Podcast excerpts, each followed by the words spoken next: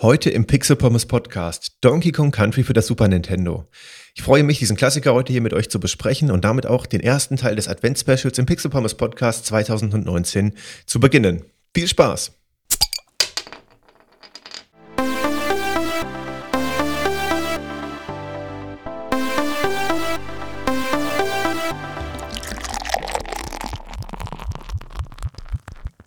Und damit wie immer ein herzliches Willkommen zum Pixel Pommes Podcast. Man merkt, dass es Winter geworden ist. Ich merke, dass wir den 1. Dezember haben. Ich nehme die Episode auch tatsächlich erst heute auf. Denn in diesem Jahr überschneidet sich das Ganze, denn der erste Advent ist auch gleichzeitig der 1. Dezember. Als Kind wollte ich nie verstehen, wie das anders sein kann. Also ich habe immer geglaubt, dass der 1. Dezember auch gleichzeitig der erste Advent wäre, was überhaupt keinen Sinn ergibt. Aber damals als Kind glaubte ich das. Ähm, und tatsächlich bestätigt sich das dann auch jetzt nach äh, ungefähr, weiß ich nicht, 27, nee, etwas weniger, weil ich war ja schon geboren, Jahren dann auch. Äh, genau, und deswegen freue ich mich, dass wir das Advent-Special hier heute dann quasi eröffnen. Den Anfang macht Donkey Kong Country. Ich habe mir überlegt, wir reden ja über vier Multiplayer-Spiele an den Adventssonntagen und dabei ist mir auch ein kleiner Fail unterlaufen. Darüber reden wir nächste Woche, wenn es um das betreffende Spiel geht, wo dieser sogenannte vermeintliche Fail äh, passiert ist. Das macht aber nichts. Und ja, allgemein fand ich das Super Nintendo ein tolles Thema, weil man damit über vielen Leuten eine Freude machen kann. Und natürlich ist immer gerade beim Retro Gaming ist immer auch, oft ist es ja schon so, dass viele Themen schon oft oder sehr, sehr oft besprochen wurden. Und da kann man sagen, willst du nochmal die Super Nintendo-Themen äh, durchgehen? Das hatten wir doch schon tausendmal und das kennt doch mittlerweile jeder. Aber ich glaube, ich möchte das trotzdem im Podcast haben. Und ich möchte es gerne im Podcast haben. Ich bereite die Themen auf meine Art und Weise auf, aber vor allem geht es darum, dass ich möglichst vielen Leuten mit den Adventsepisoden eine Freude machen möchte.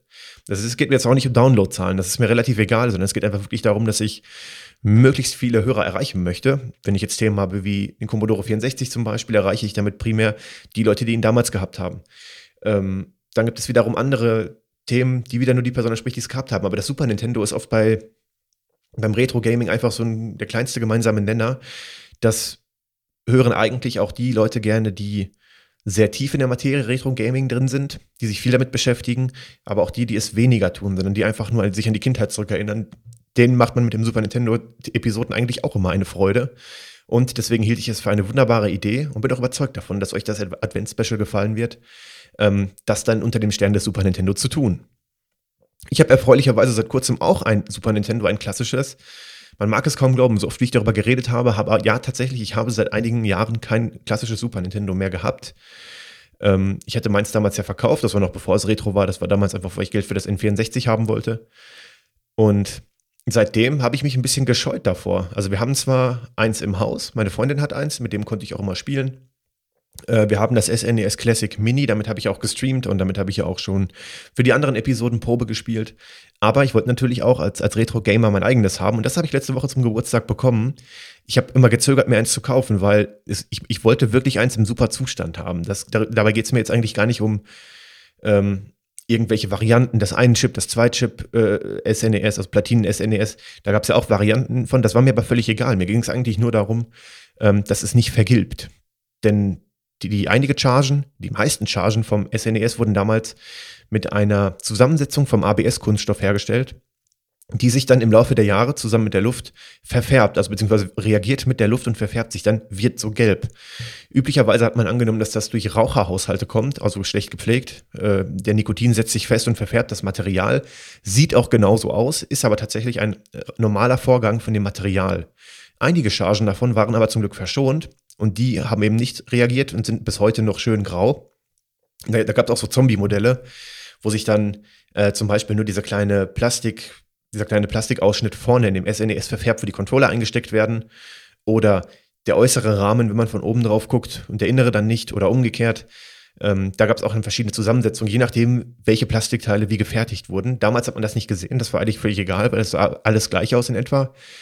Aber heute merkt man dann, dass es da Unterschiede gab in der Zusammensetzung. Und ich habe erfreulicherweise eins, welches komplett nicht vergilbt ist. Da freue ich mich sehr drüber.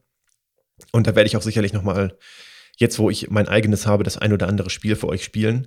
Ich habe tatsächlich auch noch im Kopf, dass wir äh, irgendwann im Laufe des nächsten Jahres Crunch Out spielen. Das ist ein neues Spiel, welches für das Super Nintendo erschienen ist. Ähm, das kann ich mir jetzt dann noch auf Cartridge zulegen. Also genau genommen hätte ich es auch vorher schon machen können, weil wir haben ja ein Super Nintendo. Aber ich finde das dann immer auch irgendwie cool, wenn man ein eigenes Gerät hat. Vielen Dank nochmal dafür. das hat mich wirklich, wirklich sehr, sehr gefreut. Die Spieleauswahl bei so einem Advent-Special ist auch immer eine Aufgabe für sich. Ich habe natürlich überlegt, was könnte man nehmen. Und man könnte natürlich die absoluten Klassiker reinnehmen. Man könnte aber auch ein bisschen in die etwas unbekannteren Spiele gehen. Aber tatsächlich bewege ich mich ja schon sehr bei den absoluten Klassikern. Also mit Donkey Kong Country haben wir wirklich ein phänomenales Brett von einem SNES-Spiel hier am Start. Ähm, aber das hat damit zu tun, dass ich dieses Spiel einfach verdammt liebe, weil ich es damals schon als Kind gespielt habe.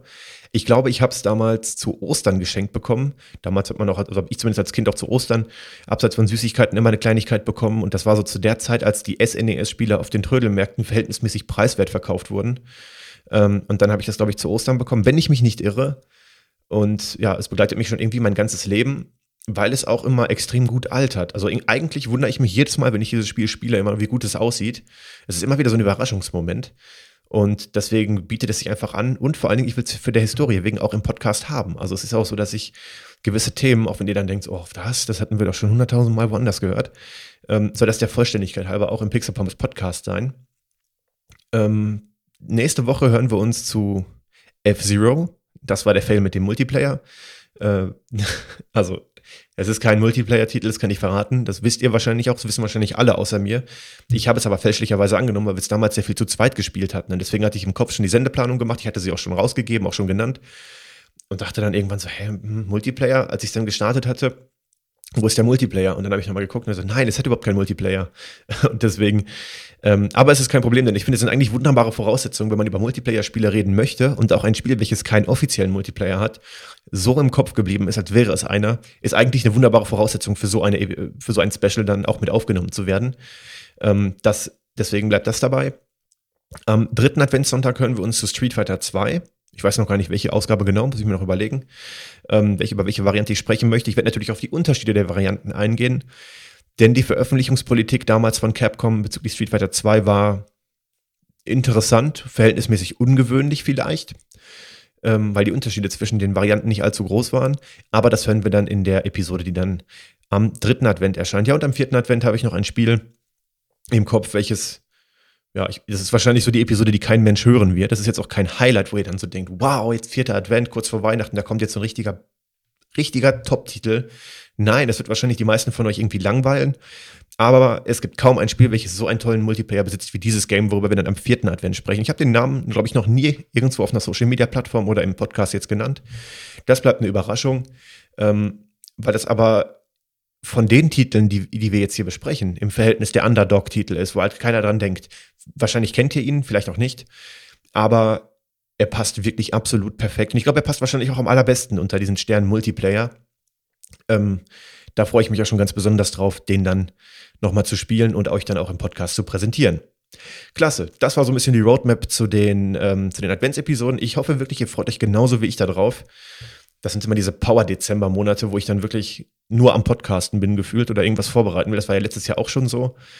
Äh, das ist immer irgendwie richtig cool, so nochmal zum Jahresabschluss und dann weiß man, was man getan hat. Dann guckt man Ende Dezember an Weihnachten auf in den Podcatcher und denkt so, wow, was hast du jetzt für Episoden gemacht? Im November hatten wir fünf Episoden gehabt. Ähm, Im Dezember werden es dann auch nochmal fünf sein. Und ja, das finde ich eigentlich schon mal ziemlich cool, dann, wenn man weiß, was man getan hat. Und wenn euch die Episoden dann gefallen, ist es eigentlich nochmal umso schöner. Und nach der vierten Adventsepisode ist dann auch für dieses Jahr Schluss. Also auch wenn ich jetzt gar nicht weiß, wie es mit den regulären Re Release-Zyklen passen würde, wenn dann noch eine kommen müsste eigentlich zwischen Weihnachten und Neujahr. Ach so, nee, gar nicht wahr. Die Retro-News kommen noch. Aber mit der regulären Episode äh, hören wir uns dann im neuen Jahr irgendwann. Bezüglich des Streamings im Dezember will ich noch keine Versprechen machen, ehrlich gesagt. Also das ganze Streaming-Thema ist ja wirklich sehr optional für mich. Das ist mal so, wie es gerade gut passt. Vielleicht machen wir noch zu den anderen Episoden, also zu dem zweiten und dritten Advent, noch einen Stream vorher unter der Woche. Das wird sich dann ergeben, wenn ich das Spiel eh spiele. Aber das Thema ist unverbindlich für mich, weil ich halt eben den Fokus immer noch auf den Podcast lege. Aber es freut mich sehr, dass ihr auch nach den Streams fragt. Also das ist sicherlich ein Medium, welches wir auch mal zusammen dann nochmal spielen werden. Aber ähm, Versprechen machen möchte ich dann nicht. Ein Stream wird es auf jeden Fall geben im Dezember, das kann ich sagen, aber ich kann nicht sagen, wann und nicht welches Spiel. Das steht noch in den Sternen irgendwie. Ähm, aber falls ihr da Interesse dann habt, dann schaut auch mal da rein. Denn irgendwie, jedenfalls einmal im Dezember werden wir uns auch noch äh, im Stream sehen.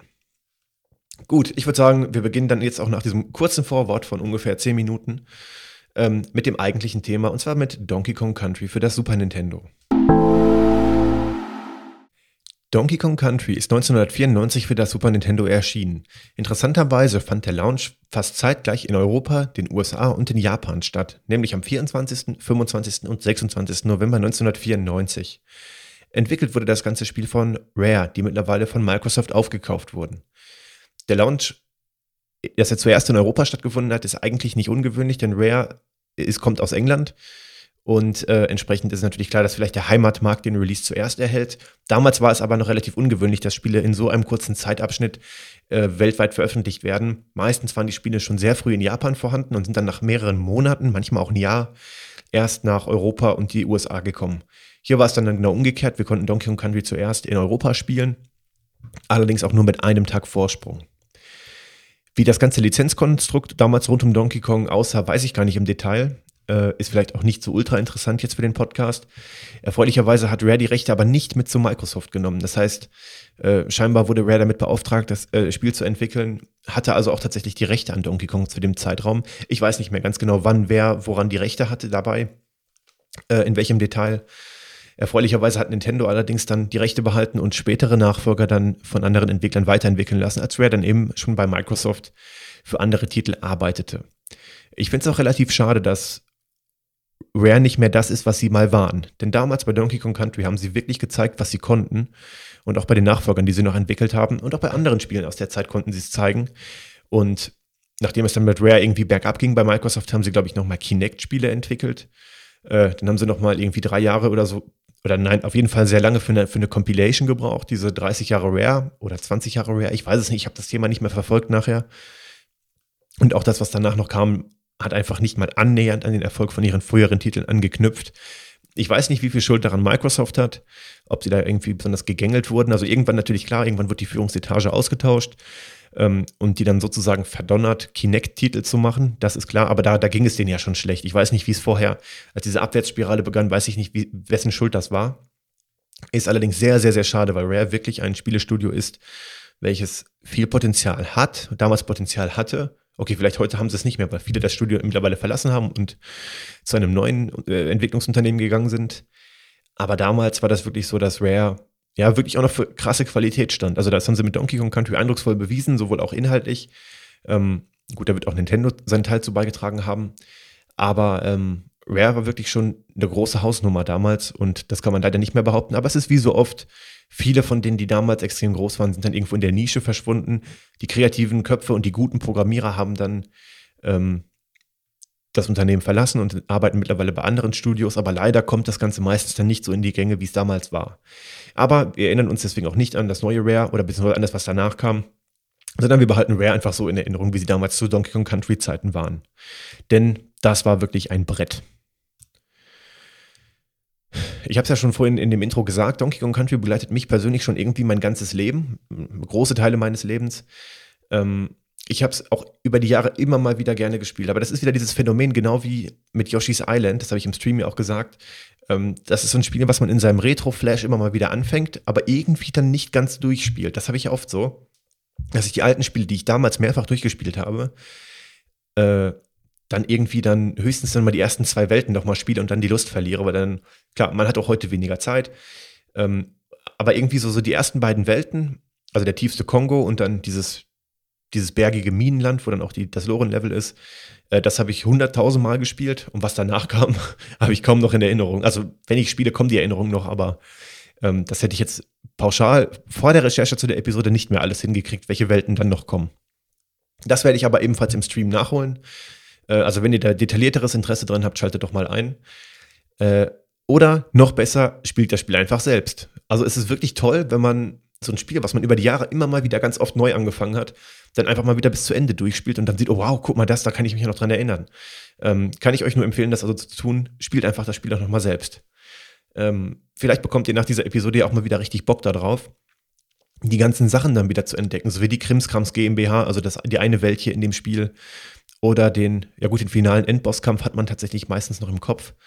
Ähm, aber auch die Zwischenbosse, also mit der, bei der Krimskrams GmbH, mit diesem giftigen Fass, welches dann da rumspringt, äh, beziehungsweise Gegner ausspuckt, das, ähm, das sind Sachen, die hat man nicht mehr so lebhaft vor Augen in aller Regel. Und irgendwie ist das irgendwie gerade nochmal toll, sich ein bisschen zu überwinden von dem, ich spiele jetzt nur drei, vier Level für den Retro-Flash, zu, ich spiele das Spiel nochmal ganz durch. Man muss es ja auch nicht auf 100% durchspielen. Man kann ja auch mal diese ganzen Collectibles, äh, Münzen, Sterne, Bananen, was auch immer es dann immer pro Spiel ist, kann man ja auch überspringen. Es geht ja nur darum, sich nochmal das gesamte Leveldesign in Erinnerung zu rufen, weil sonst reduziert man so ein Spiel gedanklich irgendwie auf die ersten drei Welten, äh, wo aber eine viel, viel, viel größere Vielfalt war. Und wenn man das dann über die Jahre tausende Male macht, hat man das Spiel irgendwie doch sehr eintönig im Kopf, weil man, weil die Erinnerung an die späteren Welten zum Endboss hin näher irgendwie verblassen. Also lasst euch nicht ähm, hängen, wenn ihr nach der zweiten Welt oder nach dem zweiten, nach der, ja, nach der zweiten Welt keinen Bock mehr habt, sondern zwingt euch dazu, es einfach weiterzuspielen. Es macht riesig Spaß, finde ich, finde ich toll. Ich habe es damals mit meiner Mutter zusammengespielt, die mir das Spiel ja, glaube ich, wie gesagt, zu Ostern geschenkt hat. Aber auch heute spiele ich es noch mit meiner Freundin mal von Zeit zu Zeit sehr gerne, weil das Spiel eben extremst gut gealtert ist. Das muss man wirklich sagen. Ähm, das ist ja bei Super Nintendo-Spielen eh so, dass die in aller Regel sehr gut altern, aber Donkey Kong Country ist auch wieder ein hervorragendes Beispiel, welches perfekt gealtert ist, welches man auch in zehn Jahren wahrscheinlich noch hervorragend spielen kann. Auf den ersten Blick neigt man vielleicht dazu zu sagen, Donkey Kong Country ist ein klassischer 2D-Sidescroller. Das ist auch sicherlich nicht gelogen, denn wir haben wirklich fast alle klassischen Elemente, die einen Sidescroller so ausmachen. Wir gucken von der Seite auf unsere Protagonisten, die sich durch ein Level bewegen, haben dann auch so typische Plattformer-Elemente, wo man draufspringen kann. Wir haben Lianen, wir haben äh, Wasserlevel, also eigentlich alles, was man sich darunter vorstellt, wenn man sagt, wir haben einen klassischen 2D-Sidescroller. Tatsächlich ist Donkey Kong Country aber etwas anders. Nicht wirklich anders von den klassischen Elementen her gesehen, hebt sich aber dennoch aus der Masse heraus. Ähm, okay, bei der Story ist das noch nicht der Fall, denn storytechnisch geht es simplerweise wie fast immer darum, dass irgendetwas von den Protag Protagonisten entwendet wurde. Und in dem Fall sind es die Bananen der Kongs. Also die Bananen wurden entwendet aus dem Bananen, äh, aus der Bananensammlung, aus dem Bananenhort ähm, und die gilt es dann zurückzuerobern. Lustigerweise, kann ich nur mal zwischendurch erzählen, wir bekommen auf der Arbeit einmal die Woche frisches Obst geliefert. Und da sind auch sehr viele Bananen dabei. Das ist immer montags. Und wir haben die Bestellmenge mittlerweile so angepasst, dass es sehr viele Bananen sind, weil Bananen sehr beliebt sind. Und wenn am Dienstag immer jemand fragt, warum haben wir überhaupt keine Bananen mehr, antwortet immer irgendeiner mit, weil hier nur Affen arbeiten. okay, das ist ein extrem schlechter Witz aber passt eigentlich wunderbar zu Donkey Kong, denn genau so ist es. Wir fragen uns am Dienstag auch mal, wo sind die Bananen? Und das ist eigentlich auch die Essenz von Donkey Kong Country, denn wir müssen die Bananen zurückerobern. Das Ganze wird hier allerdings von einer sehr humorvollen Darstellung begleitet. Ähm, primär zwischen den Levels, da, und das ist eine der, eine der, größten Stärken von Donkey Kong Country, ähm, dieser einfache, oder ich will vielleicht nicht sagen einfach, aber dieser doch etwas trockene Humor, der aber wunderbar in so ein Spiel passt. Aber wenn man das heute sieht, ist das nicht so wirklich lustig. Damals fand ich es aber irgendwie ein bisschen lustiger, weil es einfach irgendwie auch neu in so einem Videospiel war. Also heutzutage hat man ja humormäßig schon fast alles in ein Videospiel integriert. Aber damals war das wirklich so, das Spiel kannst du 1000% ernst nehmen, wenn es um technische Sachen geht, wenn es ums Gameplay geht. Wenn es wirklich um, um die Perfektion in der technischen Umsetzung geht, ist Donkey Kong Country weit vorne. Das ist auch mal ein Statement, oder? Ähm, denn von der Grafik her, da kommen wir gleich auch noch sehr ausführlich zu, ist es wirklich ein Maßstab. Aber dann das Ganze kombiniert mit so einem, so ein bisschen slapstickartigem Humor zwischendurch, das, das hat irgendwie in Kombination so gut gepasst wie bei kaum einem anderen Spiel zu der Zeit. Und das muss ich sagen, war wirklich so die Essenz von Donkey Kong Country, dass das Spiel zwar technisch wirklich echt die Messlatte nochmal ganz nach oben gesetzt hat, äh, für Super Nintendo-Verhältnisse, aber zwischendurch diese, diese, diese, lustigen Einlagen. Also nehmen wir mal ein Beispiel. Also es ist immer so durchgehend so, der Protagonist Donkey Kong fühlt sich immer wie der absolute King, King Kong. Nein, also er fühlt sich wirklich immer wie der King, macht einen auf hart und wird dann aber immer wieder auf humorvolle Weise von seinem hohen Ross wieder runtergeschmissen sozusagen. Meistens von Opa Cranky Kong, der an einigen Zwischenstationen wirklich absolut dumme Kommentare abgibt, die Leistung von euch schlecht redet und mit dem Gehstock auf euch eindrischt das sind dann immer so lustig animierte Sachen, aber vielleicht hat das damals auch so gut funktioniert, weil es toll animiert war. Ähm, das kann natürlich auch daran liegen, dass das im Vergleich zu anderen Spielen einfach möglich war, dass der Opa mit dem Krückstock auf den, auf den Affen einschlägt und den, ja, was machst du hier wieder? Absolut schlecht, was du in dem letzten Level gemacht hast und so weiter. Dass er, dass vielleicht A, weil es möglich war und B, weil sie es einfach gemacht haben.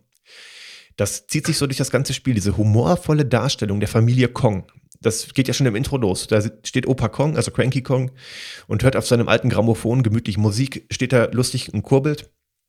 Übrigens soll dieses Podest, wo der draufsteht mit seinem Grammophon, eine Anlehnung an den Donkey Kong Arcade Automaten sein, habe ich gelesen. Ich habe mich immer jahrelang gefragt, was ist das? Könnte so, das könnte Sinn ergeben. Äh, das nur als kleiner Fun Fact.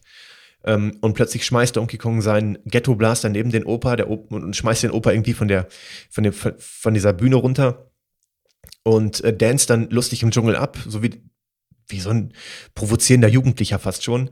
Und Cranky Kong schmeißt dann zum Schluss ein TNT-Fass auf Donkey Kong und alles explodiert. Und das sind auch so kleine Details. Zum Beispiel, immer wenn so ein Fass in der Nähe von Donkey Kong explodiert, kommen dem wirklich so die Augen raus, wenn er sich erschrickt. So, so wirklich einen halben Meter, so eine übertriebene Darstellung davon. Und das ist halt eben genauso Donkey Kong Country. Dieser Humor zusammen mit den, äh, mit dieser Darstellung, dass es auch wirklich so realistisch darstellbar war. Denn es gab auch schon vorher viele andere Spiele, die einen ähnlichen Humor hatten. Aber kaum ein Spiel hat das so rübergebracht wie Donkey Kong Country. Das hat einfach da gut funktioniert. Das war so eben diese Mischung aus, wir können es, grafisch gesehen, wir machen es und es ist auch noch lustig. Und dieser, dieser Mix, das beschreibt eigentlich Donkey Kong Country. Deswegen, ich sag mal so, ähm, in der deutschen Sprachfassung gehen vielleicht manche Sachen ein bisschen verloren, aber bevor ihr die englischen Sachen komplett überspringt, spielt es einfach auf Deutsch. Ihr könnt das in der, im Menü könnt ihr die Sprache umstellen. Wenn ihr die europäische Variante habt auf der Karte, ist glaube ich Englisch, Französisch und Deutsch auswählbar im Language-Menü. Ähm, lest euch die Sachen durch. Ich sage das im Stream so ein bisschen abfällig. Da sage ich auch immer, ach, ich überspringe das jetzt hier. Ähm, aber das, wenn man das alleine spielt, sollte man sich das ruhig mal angucken. Ähm, denn auch wenn man dann denkt, ha, ha, ha, ich weiß, wie es ist, äh, dann ist es vielleicht in dem Moment, ja, denkt man vielleicht, ach, ihr wieder. Aber dieses, dieses Gesamtkonstrukt über das ganze Spiel hinweg ergibt wieder dann eine Komposition aus Humor, Grafik und Gameplay eben, die zusammen sehr stimmig funktioniert. Das heißt, überspringt den alten Cranky Kong nicht immer. Wie gesagt, gerade bei so englischen Sachen, bei sagt man, ach, ich habe jetzt keinen Bock hier auf Englisch zu lesen, Sidescroller, ich spiele einfach weiter. Dann stellt es auf Deutsch, auch wenn vielleicht die eine oder andere Pointe vielleicht nicht tausendprozentig so zündet wie auf Englisch. Lest euch Cranky Kong durch. Ähm, das, und der Witz ergibt sich manchmal erst rückblickend so ein bisschen. Also das kann ich mal so sagen, das könnte ich euch empfehlen. Warum das Ganze überhaupt so wunderbar funktioniert, liegt natürlich zum einen an der hervorragenden Grafik von Donkey Kong Country. Die sieht extrem gut aus und das liegt an den vorgerenderten 3D-Grafiken. Nicht nur, aber vor allen Dingen auch, wie sie eingesetzt wurden. Das Spiel sieht, wenn man es sieht, fast schon zu gut für das Super Nintendo aus. Vor allen Dingen im Vergleich zu anderen Sidescrollern, aber auch eigentlich im Vergleich mit fast allen Spielen. Denn die vorgerenderten 3D-Grafiken ermöglichen wirklich Texturen, Darstellungen, äh, eine räumliche Tiefe, die einfach für so ein Spiel auf dem Super Nintendo damals eigentlich nicht vorstellbar waren. Gut, jetzt kann man aber natürlich auch wieder sagen, andere Spiele hatten auch vorgerenderte 3D-Grafiken, aber es reicht eben nicht einfach nur ein paar Texturen zu nehmen und die irgendwo hinzulegen und das Ganze dann noch irgendwie auszugestalten für die Hintergründe oder so. Sie müssen auch sinnvoll im Spiel verwendet werden. Und das tut Donkey Kong Country wie kein zweites Spiel überhaupt. Ähm, man erzeugt durch diese vorgerenderten 3D-Grafiken eine räumliche Tiefe, die nicht existiert, die man dem Spiel aber abnimmt. Also wir haben auch zum Beispiel schon bei, was weiß ich, bei Commander Keen zum Beispiel, haben wir durch so eine, da habe ich doch gesagt in der Episode, dass man dort so ein bisschen äh, ab den äh, ab der zweiten Episode ab, den, ab der zweiten Staffel, also in den Teilen, ich glaube 5, 6, 7 oder 6, 7, 8, äh, so ein bisschen in die Tiefe reingucken kann. Ja, aber Donkey Kong Country macht das Ganze so dezent, dass man es einfach als selbstverständlich wahrnimmt. Es, es wirkt einfach authentisch dadurch, dass die ganzen Wege so eine kleine räumliche Tiefe haben, aber nicht mit simplen Tiefenlinien arbeiten, sondern einfach so durch diese vorgerenderten Grafiken den Anschein erwecken, als würden wir von der Seite auf Donkey Kong gucken und der Weg eine räumliche Tiefe haben. Wir steuern natürlich nur links, rechts, hoch und runter, aber es ist sowas von perfekt integriert, dass man es nicht wirklich wahrnimmt und auch nicht so als bewussten Kitsch wahrnimmt. Also manche Spiele machen das ja so, dass man dann sagt, okay, das wird jetzt so eine, so eine Tiefe angedeutet, aber irgendwie passt das nicht so ganz, weil man merkt dann schon, man ist eingeschränkt. Genau, ich glaube, das ist der Unterschied. Man fühlt sich bei Donkey Kong nicht eingeschränkt dadurch. Aber bei anderen Spielen wird die Tiefe angedeutet, aber wir können sie nicht nutzen, weil wir nicht hingehen können. Das wird dann ja frustrieren. Bei Donkey Kong ist es nicht so. Man fühlt sich nicht eingeschränkt. Es wirkt aber so, als hätte es eine räumliche Tiefe. Interessant ist auch, dass Rare damals mit sehr, sehr hochpreisigen High-End-Grafik-Workstations von der Firma Silicon Graphics gearbeitet hat, um die Texturen zu erstellen. Also man hat auch tatsächlich sehr kreativ die Texturen erstellt, indem man sich echte Vorlagen genommen hat, man zum Beispiel Blätter eingescannt äh, und diese dann digitalisiert und für das SNES e aufbereitet. Und dafür brauchte man eben diese ultra teuren Workstations von Silicon Graphics, die sonst in der Filmproduktion verwendet wurden. Das ist natürlich auch erstmal eine Investition, die man machen muss. Aber sie hat sich wahrscheinlich gelohnt. Ich weiß nicht, wie finanziell, aber ich behaupte mal ja ähm, dass die Grafik fast schon zu gut für das Super Nintendo aussieht, äh, sorgte auch dafür, dass einige Leute manchmal gar nicht geglaubt haben, dass es auf dem Super Nintendo läuft. Und da finde ich, muss man auch wirklich sagen, geht es nicht nur darum, einfach nur irgendwelche Blöcke zu nehmen, wie bei einem normalen Sidescroller damals zu der Zeit und die zu texturieren, sondern das ganze Spiel muss ja so erstellt werden, dass man es dem Spiel auch abnimmt. Kleines, einfaches Beispiel. Wir haben in der späteren Welt ein Level, wo wir so Holzpflöcke haben, das sieht, das sieht aus wie Bäume, aber ich glaube, es sind keine Bäume, die jeweils so eine runde Plattform um sich drum herum haben und zwischeneinander mit Brücken verbunden sind. Man muss also, das ist wie so ein Hochseilgarten, nur heute will man das sagen, ähm, und wenn man dort langläuft, muss man ja um diesen Holzpflock drum herum gehen, damit man weiterkommt, weil der ist ja genau in der Mitte, wo um ihn herum dann die Plattform ist.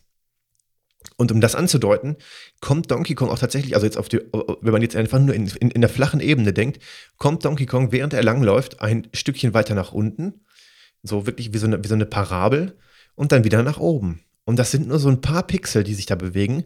Aber das sorgt wirklich dafür, dass wir den Eindruck haben, dass Donkey Kong auf dieser, auf dieser Holzplattform um diesen Pfosten herumläuft. Das sind Kleinigkeiten. Das ist ein flacher 2D-Pfad, den Donkey Kong abläuft. Aber das meine ich mit, es reicht nicht nur irgendwas zu texturieren, sondern man muss das Ganze auch sowas von sinnvoll integrieren, dass der Spieler es einem abnimmt, ohne es zu merken und vor allen Dingen die größte Gefahr, dass es nicht frustrierend wirkt, wenn man nicht von diesen Faden ausbrechen kann. Äh, das, da gibt es viele Beispiele im Spiel. Für, wenn ihr den Stream guckt, ich will jetzt nicht andauernd vom Stream reden, aber da kann ich immer so ein paar Referenzen drauf nehmen, ähm, dann sage ich das auch an vielen Stellen immer, wenn mir das auffällt. Es ist wirklich toll, wie die das gemacht haben. Aber es geht natürlich nicht nur um die vorgerenderten Grafiken, sondern auch der Rest ist grafisch sehr stimmig gemacht. Das beste Beispiel dafür sind die Affenanimationen, beziehungsweise das allgemeine Verhalten unserer Spielcharaktere. Die sind natürlich auch vorgerendert, aber da kommt es nicht auf das eigentliche Bild an, was auch davon ab sehr hervorragend aussieht, sondern wie die Animationen miteinander verbunden sind. Denn das hat Auswirkungen darauf, wie sich ein Spiel auch anfühlt. Man könnte da einfach nur ein Strichmännchen hinmachen und es würde sich von, ansonsten vom reinen Verhalten her genauso spielen. Es würde sich komplett anders anfühlen wie ein so perfekter Charakter wie die Donkey Kong Country Protagonisten. Dieser ganze schnelle Austausch der einzelnen Sprites in einer Animation sorgt dafür, dass sich das Spiel sehr flüssig und sehr schnell anfühlt. Also wenn zum Beispiel Diddy Kong äh, das Rad schlägt oder wenn Donkey Kong die Rolle nach vorne macht, äh, gibt das dem Spiel so eine Geschmeidigkeit, die andere Spiele vermissen lassen. Also ich kann wirklich durch ein Level durchrennen, Speedrun-mäßig, und kann durch die Bewegungen, habe ich wirklich so ein extrem flüssiges Gefühl dabei, wie sich so ein Spiel spielt. Ich habe nicht das Gefühl, ich müsste irgendwo stoppen oder ich werde gestoppt. Äh, ich kann eine Bewegung flüssig in die andere übergehen lassen. Und das ist so perfekt dargestellt, dass das eben, also das ist wie, das fühlt sich wirklich so affenmäßig an. Also ich meine, so ein Affe kann ja auch eine gewisse Geschwindigkeit erreichen, zumindest gefühlt. Wenn er sich zum Beispiel von, von irgendwelchen Bäumen, von einem Baum zum nächsten hangelt im Dschungel, dann wirkt das ja auch wirklich schnell. Und das ist auch irgendwie super umgesetzt, denn abseits von der reinen Steuerung geht es ja auch darum, wie sich das anfühlt. Also ich tue eine, oder ich tätige eine Eingabe auf meinem Gamepad und es passiert irgendwas. Und egal, was wirklich passiert, also die Geschwindigkeit, wie weit kommt mein Charakter, was passiert bei diesem Tastendruck, geht es darum, wie es sich für mich anfühlt. Und das ist sehr schnell gemacht, dadurch, dass die Bewegungen sehr flüssig ineinander übergreifen. Das haben sie nahezu perfekt auch umgesetzt. Wie schon so viele Sachen, das habe ich schon ganz oft gesagt. Aber das ist hervorragend gemacht. Und daraus ergibt sich eben das gesamte Gameplay von Donkey Kong Country, welches auch so sinnbildlich ist dafür, ähm, dass irgendwie alles zusammenpasst. Also das Ganze beginnt bei den Charakteranimationen, die extrem gut sind, zieht sich aber dann auch durch das Leveldesign. Beispiel. Das gesamte Leveldesign ist darauf ausgelegt, so zum schnellen Durchlaufen zu animieren. Das wird immer erreicht durch so flüssige Bewegungen. Das hatten wir gerade schon anhand des konkreten Beispiels der Charakteranimation. Aber wichtige Faktoren sind zum Beispiel auch die Abstände der Gegner. Wo und wo sind Plattformen und Reifen platziert. Also ich kann in ein Level reinlaufen, ähm, dann laufe ich, dann springe ich, dann springe ich auf den einen Gegner, dann kriege ich einen kleinen, natürlich springe ich ja von dem wieder ab, habe dann so einen kleinen Boost vielleicht ein bisschen, je nachdem, was es für ein Gegner war, und kann dann auf den nächsten springen. Dann kann ich, während ich lande, mich abrollen, den nächsten Gegner kaputt machen dabei, weil das ist nämlich auch ein möglicher Angriff, wenn ich rolle. Dann laufe ich ein Stück, springe auf den nächsten Gegner und weiter. Äh, und so weiter, je nachdem, was dann halt in dem Level kommt. Und das ist perfekt aufeinander abgestimmt. Wir haben ganz oft in dem Spiel so Sequenzen, wo dann die Gegner genauso von den Abständen her und von ihren Geschwindigkeiten so platziert sind, dass ich, da weiß ich, da kommen drei Schlangen, ich kann auf die eine Schlange, bum, bum, bum, und dann weiter. Und das ist auch so schön kombiniert. Also dieses, ich springe auf die Schlange, die Schlange macht ein Geräusch, pss, ich mache das Absprunggeräusch, irgendwie der, der Affe hat dann natürlich, wenn er sich bewegt, auch irgendwelche Geräusche und weiter und weiter. Und das fügt sich so nahtlos aneinander ein, dass so ein flüssiges Spielgefühl aufkommt und ich auch wirklich diese, dieses äh, von Gegner zu Gegner hopsen wirklich auch, dass es wirklich auch Spaß macht und dass ich wirklich dazu verleitet werde, schnell da durchzulaufen. Kleiner Fun Fact auch noch am Rande, es gibt auch eine so, eine Turnier-Cartridge von Donkey Kong Country, die wurde damals hergestellt, nur für irgendwie so ein Turnier Mitte der 90er, wo dann einfach Levels aneinandergereiht waren. Ich glaube, ohne die Oberwelten und so weiter. Irgendwie die schwersten oder die besten oder ich weiß nicht, nach welchen Kriterien sie sie ausgesucht haben. Äh, Levels hintereinander, wo man dann wirklich Speedrun oder Punkte-Run machen konnte. Man, also man konnte da Punkte sammeln. Ich glaube, die Anzahl der Leben war dann auf 5 Millionen oder irgendwas erhöht. Darum ging es also nicht, sondern es ging darum, wirklich schnell durch die Levels durchzukommen und möglichst viele Punkte zu sammeln. Und das hat man natürlich selbst dann schon hergestellt. Und wenn man also schon selber weiß, dass man das für ein Turnier so machen möchte, erkennt man daran ja auch, dass sie es auch so schon wirklich so gedacht und geplant haben. Und das ist wirklich toll. Das macht Spaß. Da gibt es tausende Beispiele für, wo das gut funktioniert. Von einem Gegner auf den nächsten, auf den Reifen, nach oben, bam. Hat sich wirklich, habe ich schon das halbe Level durchgefühlt manchmal. Sehr, sehr, sehr, sehr cool. Da kann ich wirklich schnell sein. Oder ich glaube auch in der dritten Welt, das erste Level, das ist so ein so ein, jetzt nicht, nicht, nicht wirklich Dschungel, aber irgendwie so ein bisschen bergig, wie so ein Wald, glaube ich, ist mehr wie so ein Wald. Ähm, da wo dann die Geier die ganze Zeit sind, da kann ich dann auch, springe ich in ein Fass rein, das Fass schießt mich auf den ersten Geier und vom ersten auf den zweiten auf den dritten Geier und dann dem nächsten Gegner auf den Kopf. Habe ich eine tolle Sequenz hintereinander gehabt, die wirklich spielerisch viel Spaß macht. Gut, jetzt könnte man natürlich kritisieren, das Ganze wirkt vielleicht geskriptet. Das zieht sich auch bis zum aktuellen Teil Donkey Kong Country Tropical Freeze durch die ganze Serie durch. Also das ganze Spiel ist so, wenn man die ganzen Patterns kennt. Ich weiß, wann muss ich wohin springen und dann wo. Natürlich geskriptet. Aber das ist kein Nachteil, denn das ist wirklich bei solchen Spielen oft so. Und wir haben ja auch hier kein Open-World-Affenspiel, sondern wir haben hier einen Sidescroller, der uns beim Durchspielen ein tolles Erlebnis bieten möchte und soll und auch tut. Ähm, das heißt, diese Abstimmungsarbeit, die sie gemacht haben, alles aufeinander an anzupassen, das kann man immer nur noch mal positiv hervorheben. Das macht eigentlich am allermeisten Spaß. So, jetzt habe ich den wichtigsten Punkt bis jetzt eigentlich noch gar nicht genannt, ähm, weil ich auch nicht wirklich wusste, wo er hinpasst. Denn ich habe die ganze Zeit davon gesprochen, dass wir Donkey und Diddy Kong haben. Und spielerisch, deswegen haben wir den Titel auch heute hier in dem Advents-Special, haben wir hier einen wunderbaren Multiplayer-Titel. Ähm, und ich kann mit beiden Affen spielen. Und aber je nachdem, in welchem Modi ich spiele. Also ich kann eine neue Welt beginnen im Einspielermodus, dann habe ich beide Affen und kann äh, über die Select-Taste zwischen den beiden Affen wechseln. Das heißt, je nachdem, was ich gerade machen möchte, kann ich mit Donkey oder mit Diddy Kong spielen. Wenn ein Affe verletzt ist, bleibt der andere übrig, ich kann mit dem weiterspielen. Das heißt, wenn ich beide Affen gerade da habe, ähm, habe ich so ein äh, so ein Fallback, also dann kann ich mich einmal verletzen. Das gilt natürlich nicht, wenn wir, wenn wir irgendwo herunterfallen, aber einen Angriff können wir dann überstehen, indem wir dann mit dem zweiten Affen weiterspielen. Wenn ein Affe verloren gegangen ist, findet man den im Level platziert immer an einem Fass wieder. Also der sitzt dann in einem Fass, das Fass kann ich nehmen, schmeißen, da kommt der Affe raus, ist schön. Ich kann das auch benutzen, um einen Gegner zu treffen. Dann habe ich zwei Fliegen mit einer Klappe geschlagen. Ich habe meinen Kumpanen wieder und ich habe den Gegner getötet. Und der andere Modus ist, wir können im Team Koop spielen. Das heißt, wir spielen zusammen mit zwei Spielern, zwei Controller angeschlossen. Jeder steuert einen Affen und wir können wechseln. Das macht eigentlich am allermeisten Spaß. Ich liebe diesen Modus weil man sich abwechseln kann. Man muss sich nicht abwechseln. Man kann sagen, magst du das Level? Nein, okay, ich spiele es. Oder man gerade dann drückt man Select und der andere muss spielen. Je nachdem. Und das ist wirklich das Tollste an Donkey Kong Country, dieser Modus, dass man zu zweit durch ein Level laufen kann und sich abwechseln kann. Ähm, bei Donkey Kong Country Tropical Freeze ist es vielleicht noch einen kleinen Tick besser. Das ist der aktuelle Teil, der jetzt auf der Switch veröffentlicht wurde, zuvor aber schon für die Wii U erschienen ist. Dort laufen beide Affen gleichzeitig durch das Level. Also man kann zu zweit Sachen machen, man muss auch zu zweit Sachen machen. Und beide steuern gleichzeitig. Bei Donkey Kong Country hier auf dem SNES spielt immer nur einer. Aber ich glaube, das passt in Summe auch zu den Spielen jeweils. Also darauf muss ja auch das gesamte Spiel ausgelegt sein. Die Steuerung, vielleicht auch die Hardware-Leistung. Ich weiß nicht, ob das vielleicht ein Problem ist ähm, das Level-Design, das muss darauf ausgelegt sein. Das haben sie bei Tropical Freeze gemacht, das funktioniert da gut. Das haben sie bei Donkey Kong Country eben nicht gemacht. Deswegen funktioniert diese Art des Multiplayers hier sehr hervorragend. Und die dritte Möglichkeit ist der Contest-Modus. Das heißt, man spielt sozusagen gegeneinander und je nachdem, ähm, ich glaube, abgewechselt wird dann immer, wenn einer gestorben ist oder dann der andere ein Level geschafft hat. Und so kann man dann letztendlich gucken, wer hat mehr geschafft, ähm, wer ist der bessere Donkey Kong Country Spieler. Wenn da, falls das eine Aussage ist, kann man die damit treffen. Davon ab gibt es aber auch in dem normalen Koop, also in dem freundschaftlichen Koop-Modus, beziehungsweise der dritte Modus ist ja kein Koop, sondern ist ja der Gegeneinander-Modus, gibt es auch in dem Koop-Modus eine Anzeige, welcher Gegner, äh, welcher Spieler wie viele Levels abgeschlossen hat. Das ist natürlich auch nur bedingt aussagekräftig, weil der eine Spieler kann ja 90% des Levels durchgespielt haben und dann beim letzten Gegner getroffen, gebissen, was auch immer werden. Der andere muss dann nur noch ins Ziel laufen. Also das ist auch jetzt kein, kein guter Indikator. Ist ganz nett, mal lustig zu sehen, wer hat welches Level wie abgeschlossen, also wer hat wie viele Level abgeschlossen. Aber eine absolute Aussage darüber, wer der bessere Spieler ist, ist das Ganze nicht.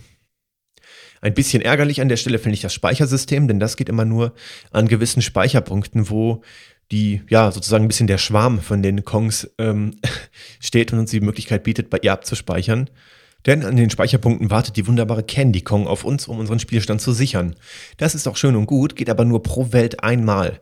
Das heißt, wenn ihr in einer Welt gespeichert habt, dann kommt ihr zum Beispiel zum Endboss, das ist in der ersten Welt so, spielt dann fünf Levels in der zweiten Welt und ab dann kein Leben mehr, wenn ihr mehrfach gestorben seid, landet ihr wieder vor dem Endgegner in der ersten Welt. Und das finde ich ein kleines bisschen unfair. Denn man hätte ja den Speicherstand einfach nach dem Endgegner machen können, hätte ihn dann nicht nochmal machen müssen. Ist kein großes Problem, weil die Endgegner allesamt sehr, sehr, sehr leicht sind.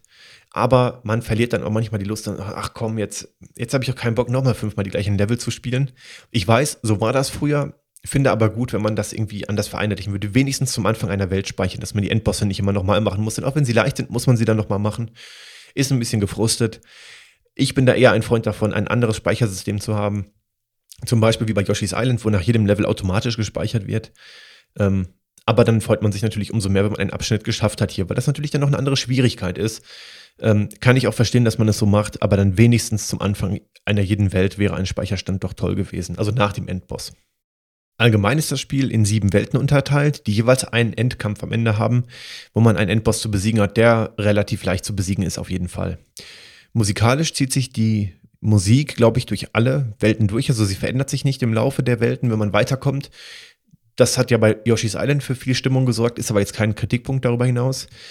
Ähm, und ja, das, das Wichtigste bei mir, was bei, bei diesem Neuspielen wieder so der, der Effekt war, den ich wieder hatte, man vergisst gewisse Dinge, wenn man die Spiele nicht komplett durchspielt im Laufe der Jahre. Also Welten wie die Krimskrams GmbH und die Affenkleinhöhle, die habe ich einfach im Laufe der Zeit vergessen. Ähm, da habe ich mich jetzt sehr gefreut, dass ich im Zuge der Recherche die wiederentdeckt habe. Das ist äh, heftig, wie die Erinnerung dann zurückkommt, auch gerade spontan dann beim Spielen, so gewisse Kleinigkeiten, an die man sich dann unterschwellig doch noch erinnert. Aber ähm, das werde ich also dann auch noch dann im Stream auf jeden Fall beenden. Die Bosskämpfe sind, wie gesagt, sehr, sehr, sehr leicht. Meistens sind es irgendwelche Gegner, auf die man einfach draufspringen muss. Also in der ersten Welt ist es so eine Ratte. Irgendwann haben wir dann noch so einen Geier, dem wir auf den Kopf springen müssen. Das ist dann am Ende der zweiten Welt, glaube ich. Äh, oder der dritten. Ja, aber jedenfalls egal. Es ist eigentlich immer relativ simpel. Man hat da keine großen Anstrengungen. Wenn ich zum Beispiel im Vergleich an Donkey Kong Country Tropical Freeze denke, wo wir wirklich irgendwann manchmal die Lust verloren haben, schon und dann schon ausgemacht haben. Oder meine Freundin hatte dann noch mehr Geduld als ich und die hat das dann weitergespielt und hat dann den Endboss geschafft da, war, da sind die Endkämpfe länger. Äh, da sind die Gegner, also da, das, das, sind verschiedene Stufen von, von, von äh, des Kampfes. Und die, also hier klar, die werden dann mal ein bisschen schneller, die Gegner, die werden ein bisschen wütender, dann schmeißen sie noch mal irgendwas mehr. Aber bei Tropical Freeze sind diese Endkämpfe sowas von durchgetimed. Wenn ich jetzt dreimal das gemacht habe, dann passiert das, dann passiert wieder was ganz anderes. Äh, da ist Donkey Kong Country im Vergleich hier noch sehr, sehr, sehr leicht. Da kommt man ganz gut durch man ärgert sich umso mehr, wenn man durch seine eigene Trotteligkeit dann vielleicht doch stirbt und dann wieder 1000 Level nochmal spielen muss, äh, wenn man keine Leben mehr hat. Aber in Summe kann man sagen, sind die Kämpfe hier relativ leicht und auch das ganze Spiel ist im Vergleich zu Tropical Freeze, finde ich, relativ leicht. Das liegt zum Beispiel auch daran, dass die Gegner in dem Spiel zwar ebenso schön gestaltet sind wie die Spieler selbst, ähm, aber eben auch relativ leicht zu besiegen sind. Also die Gegner, die man in den Levels trifft. Die sind meistens Tieren nachempfunden, die vielleicht zum Teil etwas vermenschlicht wurden, zum Beispiel in der Art, wie sie gehen. Ähm, aber ansonsten ist das Ganze relativ simpel. Noch interessanter als die Gegner als solches finde ich allerdings, wie unsere Affen mit den Gegnern interagieren. Also, ja, auch das wurde differenziert. Wir haben ja Donkey und Diddy Kong und zum Beispiel, wenn man als Donkey Kong auf gewisse Gegner springt, sterben die. Bei Diddy Kong funktioniert das nicht, weil der ist ein kleiner, der ist leichter. Ähm, dann grunzen die Gegner teilweise nur einmal, gehen in so eine Abwehrhaltung und laufen dann aber fröhlich weiter. Das heißt, Diddy Kong kann auch gar nicht so viel ausrichten. Ich finde es aber schön gemacht, welche Modi diese Gegner haben. Also, dass unterschieden wurde, springe ich als Donkey Kong drauf, springe ich als Diddy Kong drauf. Und dann reagieren die auch passend. Wenn der leichte Diddy Kong auf die drauf springt, dann machen die nicht viel. So dann, dann werden die so ein bisschen geschubst und das war's. Und bei Donkey Kong hingegen gehen die kaputt. Und das haben sie wirklich, wirklich, wirklich toll gemacht. Ähm, also auch ein ganz, ganz großer Pluspunkt ist hier der, ähm, dass das Character Design der Gegner. Aber ja, sie sind meistens relativ simpel zu besiegen. Man kann meistens auf sie draufspringen. Äh, man kann ein Fass schmeißen oder man kann ein Metallfass rollen. Das ist übrigens ein wunderbares Item, was es im Spiel gibt, welches man einfach rollen kann. Und dann hat man die Gegner meistens dann auch schon relativ zügig besiegt. Das ist eigentlich kein großes Problem. Ähm, die Gegner im Level zu, kaputt zu machen, wenn sie denn kaputt zu machen sind. Manche stehen auch nur einfach irgendwo rum und schmeißen irgendwas. Zum Beispiel dieser Adler oder was auch immer das ist, der irgendwelche Nüsse oder so schmeißt. Den kann man, glaube ich, besiegen, wenn man ein Fass schmeißt, aber wenn man gerade keins zur Hand hat, dann ähm, muss man da irgendwie durchlaufen und das nervt dann schon ein bisschen. Aber natürlich ist das auch eine gewisse Schwierigkeit in dem Spiel, die in dem Moment frustrierend ist, aber wenn man dann das Level geschafft hat, umso erleichternder ist, dass man es eben geschafft hat. Auch die Soundeffekte sind bei Donkey Kong Country extrem passend gemacht. Also nehmen wir ein kleines, einfaches Beispiel, aber dann wisst ihr, was ich meine. Wir haben in manchen Levels so kleine Krokodile, die laufen dann so hin und her und äh, machen immer so den Mund ganz weit auf und zu, suggerieren, oh, die wollen uns beißen. Und jedes Mal, wenn die den Mund zuklappen, haben wir wirklich so ein Zahnklackgeräusch und Klack. Kann das nicht nachmachen. Ähm, aber das ist so perfekt getimed, dass es so sehr, sehr, sehr granular an die Animation angepasst wurde, äh, wahrscheinlich auf den Frame genau, das äh, sorgt dann auch für Stimmung. Oder auch so kleine Soundeffekte. Wir haben im Level diese Bienen, Wespen, was auch immer das für Viecher sind, die einfach nur rumfliegen und die wir auch so nicht kaputt machen können, indem wir draufspringen. Meistens müssen wir ihn ausweichen oder ich glaube, man kann auch ein Fass schmeißen. Wenn wir die allerdings vernichten, machen die beim Abgang so ein, so ein bisschen Geräusch, was dann aber auch irgendwie auch so langsam leiser wird, weil sie gerade runterfallen. Äh, das ist jetzt auch keine räumliche Lokalisation des Geräusches, aber es wirkt so ein bisschen so, weil einfach auch die, die Faktoren, also man hat ja bei so einem System nicht so viele Faktoren wie bei heutigen Computerspielen. Heutzutage könnte man das mit 5.1, 7.1 Sound simulieren, aber hier, dass der Sound dann einfach ein bisschen leiser wird, die Biene macht den Abgang. Dadurch, dass wir den Sound perfekt an die Animation angepasst haben, der Sound wird ein bisschen leiser, wurden die Faktoren, die man beim Super Nintendo beeinflussen kann, perfekt genutzt. Das kann man sagen. Äh, also auch bei der Soundkulisse ganz, ganz, ganz, ganz großes Kino hier, was die Jungs hier geleistet haben, Jungs und Mädels hier geleistet haben. Ähm, ein wirklich, wirklich tolles Spiel. Ähm, was ich jetzt nochmal allgemein zum Leveldesign noch mal ein bisschen sagen kann, ist, wenn ich mal gerade so ein bisschen darüber reden möchte noch an der Stelle, ähm, wir haben natürlich auch unterschiedliche Untergründe. Das ist nichts Neues beim Super Nintendo, ähm, aber hier in den Schneelevels zum Beispiel merken wir auch dann, das fällt ein bisschen mehr auf vielleicht, weil zusätzlich zu den, äh, zu den rutschigen Böden in den Eislevels noch dann die gewisse Tollpatschigkeit der Affen dazu kommt, so ein bisschen diese, diese schwammigere Steuerung im Vergleich zu Super Mario World vielleicht. Ähm, die ist nicht sehr schwammig, aber man merkt schon, dass ein Affe halt ein bisschen grobschlächtiger ist. Und ähm, das wird dann halt entsprechend auch umgesetzt. Und das kommt dann zusammen mit dem äh, vereisten Boden. Da sollte man schon aufpassen, äh, wo man hintritt oder dass man vielleicht nicht über die eine oder andere Kante hinausrutscht. Wenn man das tut, wird Donkey Kong auch mit einem entsprechend entgeisterten Gesichtsausdruck suggerieren, dass er sich erschrickt an der Kante, also auch sehr schön animiert, slapstick-mäßig lustig gemacht. Ähm, gefällt mir. Äh, andere Faktoren in dem Spiel sind natürlich noch Items, die wichtig sind. Also wir haben äh, in den Levels verschiedene Dinge platziert. Also was für uns direkt relevant ist, was wir greifen können, sind einfach Fässer. Das ist zum einen das Fass, wo unser Kollege Didi oder Donkey Kong drin ist, wenn wir ihn nicht haben. Ansonsten können wir das Fass einfach greifen und auf Gegner schmeißen. Genauso gibt es auch noch generische Holzfässer, die an manchen Stellen rumstehen, sodass man sie schmeißen kann. Ähm, nützliche Items, noch schöner sind die Metallfässer, weil die nicht direkt komplett zerspringen, wenn sie aufschlagen, sondern weiterrollen. Die können also auch mehrere Gegner dann töten. Spielmechanisch wichtig sind auch bis, bis heute eigentlich, bis Tropical Freeze, die Fässer, in die wir reinspringen können. Das heißt, die Fässer, äh, wir springen rein und dann, sobald wir einen Knopf drücken, schießen wir uns in die Richtung, wo das Fass zeigt. Es gibt auch Fässer, die von alleine schießen, die haben dann so ein, so ein Explosionssymbol drauf. Und wir haben ähm, auch Fässer, die sich dann drehen und wir dann abpassen müssen, wann wir dann letztendlich rausfliegen. Das passiert dann zum Beispiel, wenn in, in den Levels das so gestaltet ist, dass irgendwelche, diese Wespen, äh, wenn die dann dazwischen sind, zwischen den Fässern, dann ähm, müssen wir genau abpassen, wann die Wespe wo ist, dass wir uns rausschießen, was aber dann auch ge aneinander gekettet schwierig sein kann. Wir schießen uns aus dem ersten Fass raus, das zweite und das dritte Fass ist allerdings ein Autofass, was uns sofort wieder rausschmeißt. Ähm, das heißt, wir müssen dann die Flugzeiten zwischen den Fässern berücksichtigen, wenn wir dann noch nach dem dritten Fass eine, eine, eine Wespe oder so haben. Das ist dann nicht ultra schwer, kann aber allerdings schon mal durchaus für Frust sorgen, wenn es nicht direkt beim ersten Versuch klappt. Mein liebstes Level allgemein ist das Loren-Level. Das ist eine Hassliebe. Das ist ein Level, wo wir uns einfach in eine Lore setzen und dann durch so ein äh, Gewölbe auf Schienen fahren. Also wir können nichts machen außer springen. Äh, das Level ist eigentlich, würde ich mal eigentlich fast behaupten, sackschwer. Ähm, aber das kann ich vielleicht auch nur aus der Kindheit so in Erinnerung haben. Man muss gewisse Dinge sehr gut abpassen. Also nein, es ist nicht sackschwer, das wäre ein bisschen übertrieben. Aber es hat schon Deshalb war das schon eine gewisse Präzision an gewissen Stellen, weil dann auch so Absprünge sind, wo dann die Schienen enden. Wir müssen auf die nächsten springen, aber am Ende liegt noch eine Lore. Und dann können wir wirklich nur wenige Pixel abpassen, indem wir hochspringen müssen. Und das Level habe ich früher als Kind immer hunderttausendfach versucht und dann irgendwann geschafft. Ähm, und jetzt in dem, in dem Donkey Kong Stream habe ich es tatsächlich beim allerersten Mal geschafft. Das hat mich extrem gefreut, äh, dass ich das geschafft habe. Äh, ist ein tolles Level und wenn man einmal raus hat, wann wo welcher Gegner kommt, dann klappt das eigentlich auch ganz gut. Ansonsten ähm, ja, braucht man ein paar Versuche, aber es ist jetzt nicht so ultra schwer, wenn ich jetzt mit anderen Spielen vergleiche. Aber ich habe es immer relativ schwer in Erinnerung gehabt. Deswegen ist man immer umso erleichterter, wenn man es dann geschafft hat. Schaut euch gerne das Highlight-Video dazu auf Twitch an, da freue ich mich auch sehr. Ähm, und die Affen freuen sich auch am Ende. Das ist auch immer schön gemacht, wenn man ein Level geschafft hat, dann dancen die auf der Weltübersichtskarte dann so ab. Äh, auch wieder nur eine Kleinigkeit, die schön animiert ist, aber sie passt halt auch wirklich sehr, sehr, sehr gut zu dem Spiel insgesamt. Das kann man auch nochmal sagen. Ich finde an einigen Stellen auch sehr schön gemacht, dass die Gegner wiederverwendet wurden. Normalerweise würde man sagen, oh, man verwendet irgendwelche Sachen wieder. Wäre vielleicht tendenziell eher ein Punkt, den man negativ einordnen würde, weil man das dann vielleicht irgendwie machen musste aus Platzgründen. Aber hier wurde das relativ kreativ gemacht. Wir haben im, in den Welten so, so Ratten. Die Ratten zum Beispiel, die, das sind einfache Gegner, auf die wir draufspringen können. Das ist auch ein Endgegner. Und an manchen Stellen, in manchen Levels sind die Ratten dann zum Beispiel in so riesigen Laufrädern drin, wo sie dann äh, ein Laufrad bedienen, welches hin und her fährt, dem wir ausweichen müssen. Und äh, da finde ich das eigentlich ganz passend gemacht, dass man Gegner wiederfindet an anderen Stellen. Man trifft sie an anderen Stellen wieder in einer anderen Funktion.